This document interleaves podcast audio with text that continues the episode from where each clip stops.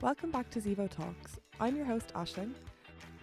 As a leader in workplace well-being, we want to try exploring new avenues and areas to keep you up to date with all that is going on in the world of wellness. I will now hand you over to one of our team of experts to explore all things well-being. Hi everyone, it's Kristin from Zevo Health, and I'm back again for a psychological perspective on current times in today's Zevo Talks. And for today, I am taking you on a deep dive into personal narratives. So I'd like to start out by asking you to try a quick visualization exercise. If you can sit, of course, but don't worry, it's easy. so if you're ready, I would like you to imagine that you are back in your office or your workspace and you are looking at your environment, your desk, your belongings, and the people that share this space with you, just getting a sense of it. And then ask yourself, what is the first emotion that comes to mind for me? Now, I know it's not always possible to neatly fit our experience into one emotion, but maybe see if you can challenge yourself to identify a primary one as you visualize the scene at work. Is the main emotion one that feels comfortable or positive for you? Maybe it's excitement, joy, or belonging.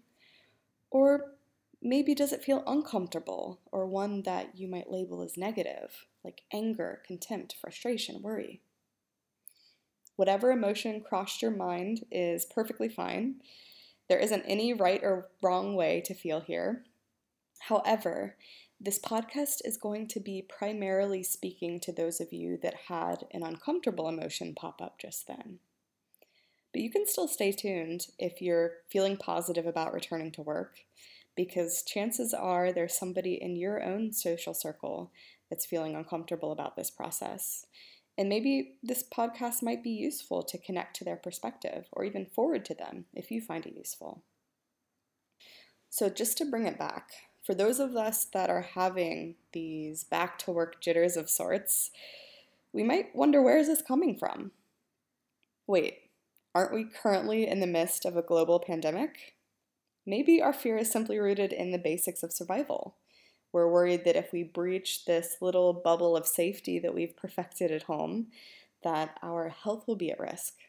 Which makes sense because it's instinctual for us to keep ourselves physically safe. So impulsive worries are going to pop up as uh, forms of protection. Yet, safety isn't our only concern. It's just one chunk of that collective worry of returning to work.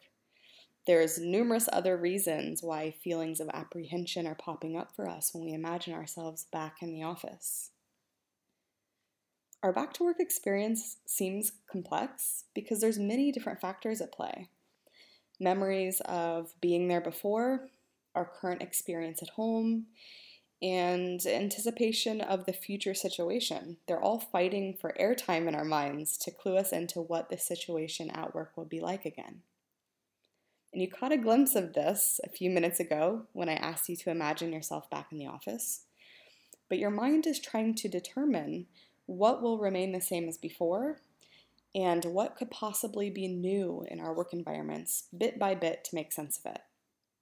But even with all of these thoughts, we're left none the wiser of what the actual future holds.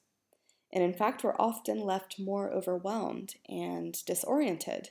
And maybe we're finding it difficult to actually separate what is happening now versus what is actually happening in our minds, like past comparisons or future anticipations happening in our minds. Did you catch that? The majority of our experiences happen in our minds, not the physical present. Our minds are these great storytelling machines that create pictures and narrative for nearly every experience, thought, or emotion that we encounter, which I'm going to circle back to in a second. But just think about what's happening in your mind right now. You're preparing for anticipated stress that awaits you at work you are thinking about the new PPE that you'll need to wear, or maybe a colleague that doesn't wash his hands after the loo, or a panic work environment in general. But are these thoughts accurately foretelling the future? Frankly, it doesn't matter. Because regardless if your prophecy comes true, you're still experiencing the stress right now. It's felt in your body in real time. Anything from a slight headache to clench, clenching your fists in anger at that uh, careless colleague who refuses to wash his hands. But no matter if your thoughts are reality based, your body is still invested in them. And we see this mind body interaction all of the time in nearly everything that we do. So when when our when we're feeling embarrassed, we can feel our cheeks flushing. We can feel cortisol pumping through our hearts when we're in a fast car, and we can feel butterflies in our stomach when we think about our crush. But it's particularly noticeable when we talk about stress. Why is this? It's because our body has evolved to quickly respond to stress to keep us safe. And I won't go into too much detail on the physical mechanisms behind stress because we've spoken at length on this topic in the fight, flight, and freeze response. But the point is that our bodies will always react to stress. That is simply the reality. It's a primordial protection function that can't be turned off, but it can be observed, slowed down, and managed, which is really the place we want to get to managing our stress, even if the stress is directed towards something in the future, like returning to work. And then moderating the way that we respond to this future stress, mentally, physically, and behaviorally. So at this point, you might be asking, how do we do this? Or how do we at least try to uh, conceptualize it in our minds? So now let's come back to this idea that our minds create pictures and stories that help us understand the interactions between our emotions, thoughts, body, and the situations we find ourselves in. We are storytelling machines. But is our mind a perfect storytelling machine? Absolutely not. The mind makes many errors all of the time. it can make wild overgeneralizations. It can put on blinders and ignore evidence against our firmly held beliefs. And it'll always be heavily swayed by personal bias. We are human after all, we can't always get it right. But even despite all of the potential errors in the storylines we create, our interaction with the story remains vivid and it activates our emotions and our senses. So then, this prospect of returning to work becomes a prophesized future reality. Whether it's accurate or inaccurate, but we actively experience it in the present moment. So, to say that all simply, playing stressful stories on repeat in our minds makes us feel stressed right now. Sounds reasonable, right? The truth is, there is no one reality, just different perspectives or stories that arise to help us make sense of life events. The brain often writes these narratives automatically as you experience life. So I like to think of it like a voice commentary on our favorite films or sporting events. Um, this is how the brain is adding narrative to what we experience. And this just helps give structure and greater understanding to anything we do experience. This is a, a meaning making mechanism of the mind. And it isn't just something that is seen in the mi- minority of people. Everybody creates their own stories all of the time. We just usually aren't consciously aware of it when it's happening. We just accept it as the current reality, when in fact, it's just an interpretation of the current reality. And for now, I won't get caught up in the philosophical underpinnings of all of it, but it might just help for you to note the distinction there. Our inner narrative is an interpretation of reality, not reality itself. The narrative is the overlay to the experience, a filter, so to speak an additional layer that adds more dimensions to make our stories more interesting or colorful. And whether these dimensions appear good or bad, remember it's just an appearance. Maybe it's good for us to use an example to better connect to this idea. So imagine that you've just smiled to somebody you've passed on the street, but they did not smile back. So that was the reality experienced. Now, your mind could take thousands of possible interpretations to run with, but for the sake of time, let's just focus on a possible three. So, possible story number one Oh, I smiled, but that guy turned away. He must think I'm a weirdo. Or maybe I have something on my face. Oh my goodness, I'm so embarrassed. Okay, possible story number two. Oh, I smiled, but that dude just flat out ignored me to my face. And here I was just trying to be nice, the nerve of some people.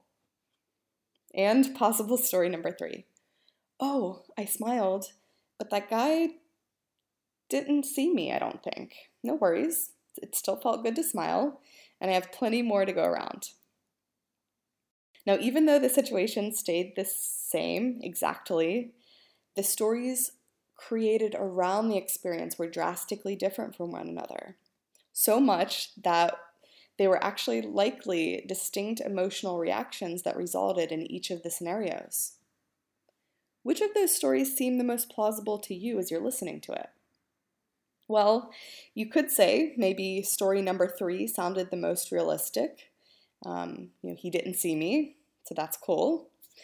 And you might feel this as you're listening to this podcast calmly from the comfort of your home.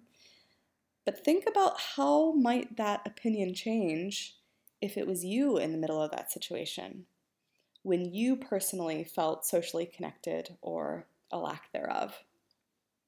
Our mood influence our story creation, and our stories influence our moods. So it's this vicious cycle. And this is the power, as well as the complexity of our narratives. They become a mashup of our moods, our attention, our interpretations, and our comparisons to other life events. And all of these elements interact with each other, and it can make the storyline feel incoherent sometimes. And when something becomes incoherent, it also becomes more confusing, overwhelming, and worrisome. So, simply speaking again, having narratives that are unpredictable or hard to follow can make us feel anxious. It makes sense. And I like to think of this process in the analogy of a college assignment. And at least for me, whenever I had to complete an assignment for college, I'd often first just brain dump, um, in quotes, or just put all my random thoughts and ideas about the subject onto the paper. And then it would be my second focus to cast just a general eye over the assignment and weed through the ideas and pull out what didn't belong there. And then by the third go around, it was time to dive deeper and be more critical and deliberate in my edits. Now, I know this process is probably a little bit different for everybody, but if you expect to pass an assignment, you know that there has to be some sort of effort put into creating a coherent version which is only really possible through a refinement process. It's a logical route from disorder to order. Now, let me ask you this why do we not put our own mental stories through the same type of refinement process? Instead of rigorously editing our own mental stories, we typically take them at face value and weave them into our realities. Yet, as, as we've said, there's definitely some irrational and simply incorrect material that we're incorporating into our narratives, which of course is going to affect the rest of the process. Just like when you start out an assignment with incorrect information, you can assume that the rest will be slightly off in accuracy. We need to find a way to treat this automatic narrative process as the quote unquote brain dump rather than the finished product, because that's what it is a random collection of thoughts, impulses, contexts, and symbols that we give meaning to. If we continue to draw meaning from incoherent, incomplete interpretations, we're likely always going to find ourselves on the uncomfortable side of uncertainty. So, how can we learn to look on the events of the mind as an unfolding process rather than the end result? helping us not only as we return to work, but also in every other area of our lives. Well, great question. There's actually a form of psychotherapy called narrative therapy, which was developed by two psychotherapists from New Zealand, Michael White and, and David Epston, to help individuals reauthor their realities. So, White and Epston believe that the construction of our stories are primarily given meaning through the contexts we find ourselves in. And this might be our social or cultural standings.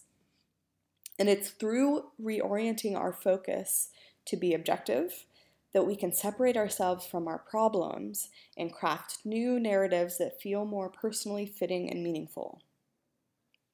So, based on their model of personal narration, I wanted to communicate three concepts that can be really important for us to remember about our own stories, especially in current times.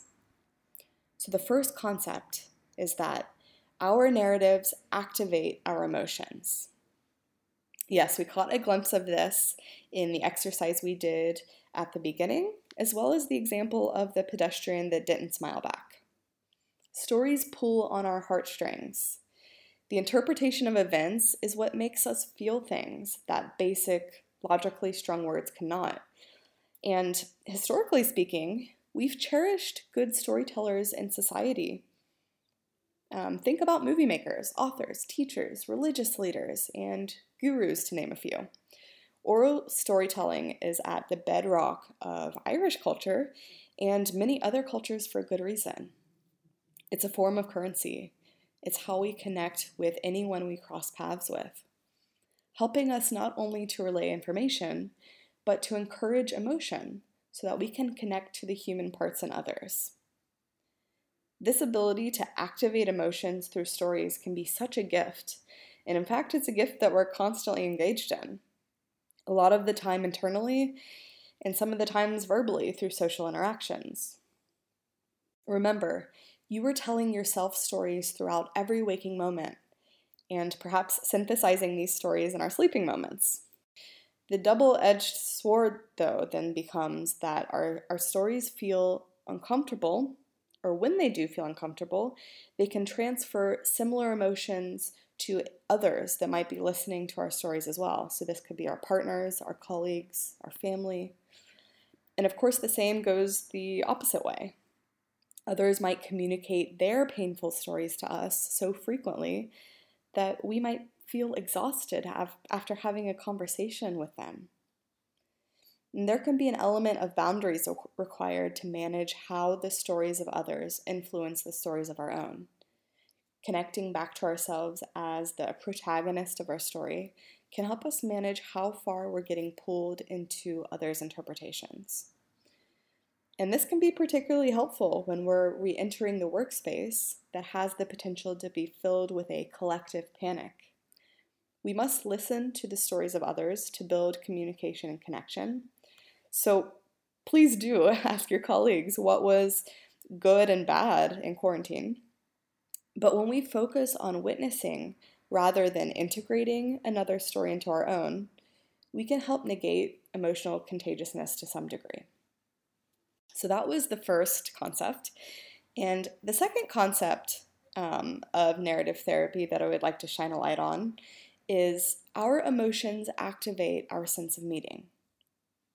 Yes, stories make us feel things, but it's important for us to remember that they don't have any inherent meaning, just as there isn't any inherent meaning in anything.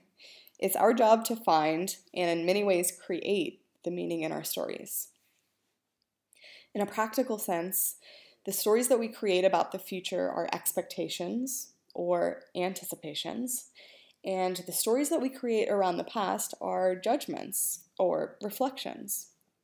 And again, it's not that judgments or expectations are bad, because they can be necessary. For instance, expectations about what returning to the office will be like, it's helping you to prepare. It's just that expectations and judgments simply exist as frameworks for how we see the world and make things as simple and as predictable as possible.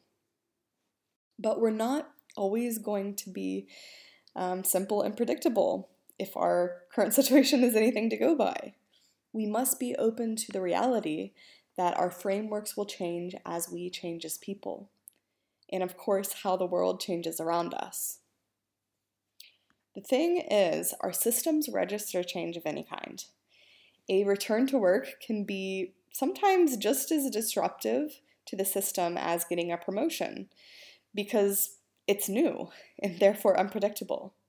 Change knocks us off of that sense of stability and normality, which is why it can be such a tough thing to manage, no matter if we interpret the change as positive or negative. Instead of fighting against this natural impulse to predict and prepare, we can lean into this process and observe it with curiosity so that we're noticing both the positive and the negative stories that form. Like, for instance, yes, I feel that the office might be panicky when I get there, but it might also be calm and it might also be filled with people that are really wanting good conversation and meaningful interaction. When we observe and predict imbalance, we're opening ourselves up for experiencing any type of change in a more objective, inclusive way. And speaking of opening up to change, I think it's important for us to find a way to let go of the notion that we're eventually going to return to normal. Because once again, the experience we remember of normality will always was always going to evolve whether we had this pandemic or not. So, the future that exists ahead of us now, however similar it might be to a few months ago, is still completely new terrain that nobody has traveled yet. So, we are all venturing into an unknown that will likely continue to stir uncomfortable feelings. And that is life. but this uncomfortable feeling will change too. That's something to think about. It's not just an ongoing experience set in stone. And although some of our stories might seem set in stone or leather bound, just like the past normal felt, you know, set in stone, or even that future that we're convinced awaits us, our stories are actually a little bit more fluid. Kind of like a Google Doc, one that's open for constant revision and commentary that brings new light and ultimately new life into our stories. So, yes, our stories are living documents that are dynamic, and you have the permission to change as you see fit. It's typically those stories that remain rigid or static that become problematic for us. If we can make peace with the fact that change will always happen, our stories instantly become more empowering.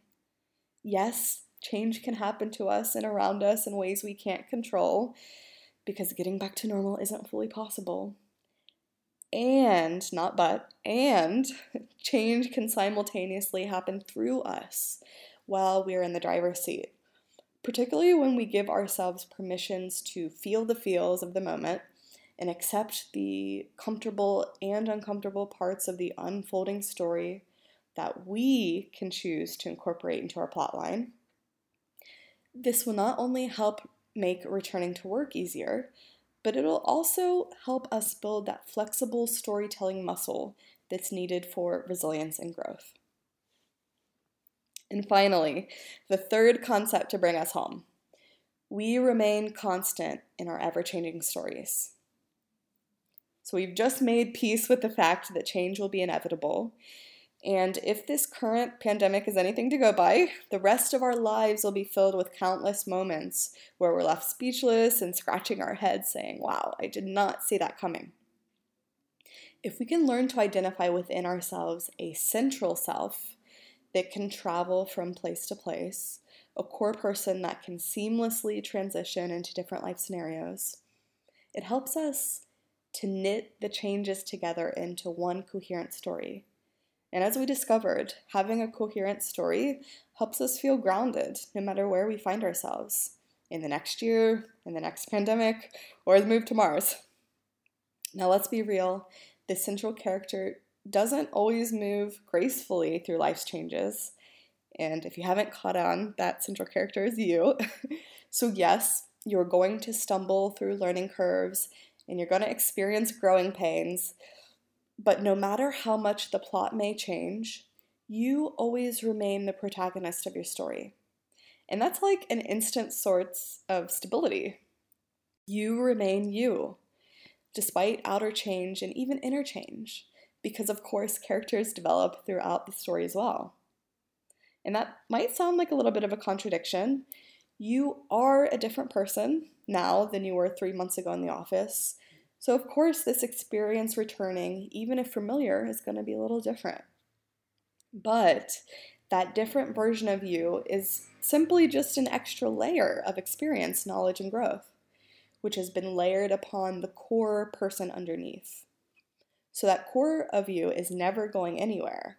It's just going to continue enhancing as you move through life. See if you can focus on the central you that is going back into the office and hold consistent self dialogue to stay grounded in the ever changing reality because simply asking ourselves perceptive questions can bring more perspective to our unfolding narratives, and this can help us to identify what contexts might be influencing our stories. Try asking yourself the following questions about returning to work What is the story I'm telling myself here? What is the story that I've been told? How do I piece this conclusion together? How did I piece this conclusion together? Can I challenge myself to be open to any other possibilities? And in what ways can I make my return to work as seamless or as gradual as possible? Curiosity and compassion are your best friends here through this reflective practice because when you can soothe and connect to your core self, managing and crafting your story becomes much easier we all have the power to shift the stories we create. And when we bring awareness into our ever changing emotions, our constant search for meaning, and our strong central self, we will be able to find stability in this ever changing life. This has been Kristin with Zevo Talks. I look forward to our next space together. Thank you for listening to another episode of Zevo Talks. Our team of health coaches are expertly trained to enable you to manage your own well-being. Tune in next time to listen to influential people making positive change in Ireland.